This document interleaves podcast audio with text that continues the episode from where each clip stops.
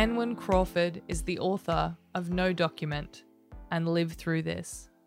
She lives in Sydney. Here's her poem for Poetry Month Screen Memory. This is a poem called Screen Memory. Cathy Moriarty, 18, playing 15 in Scorsese's Raging Bull. Nothing can touch her interior world as the boxer's teen bride, even upbraided, even hit, if she's thinking of the weather or whatever. Cathy as Vicky, in front of the camera, when not about to know. She makes me remember my stepmother, or the only one I ever called so, who was 13 years older than me, could have been a sister.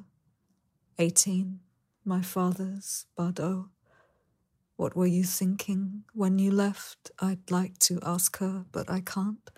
And that I can't means she exited the picture, distinct in herself.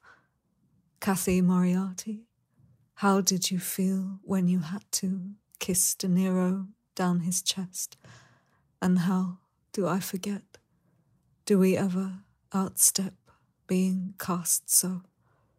I'd like to know.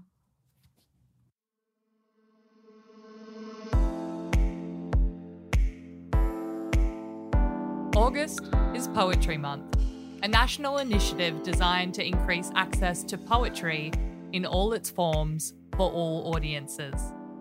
Presented by Red Room Poetry, we're celebrating contemporary poets and publishers from the 1st until the 31st of August with a newly commissioned poem, reflection, and writing prompt from some of the country's leading artists.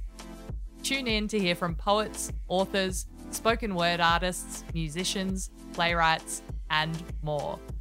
Check out the full Poetry Month program online at redroompoetry.org slash poetry month.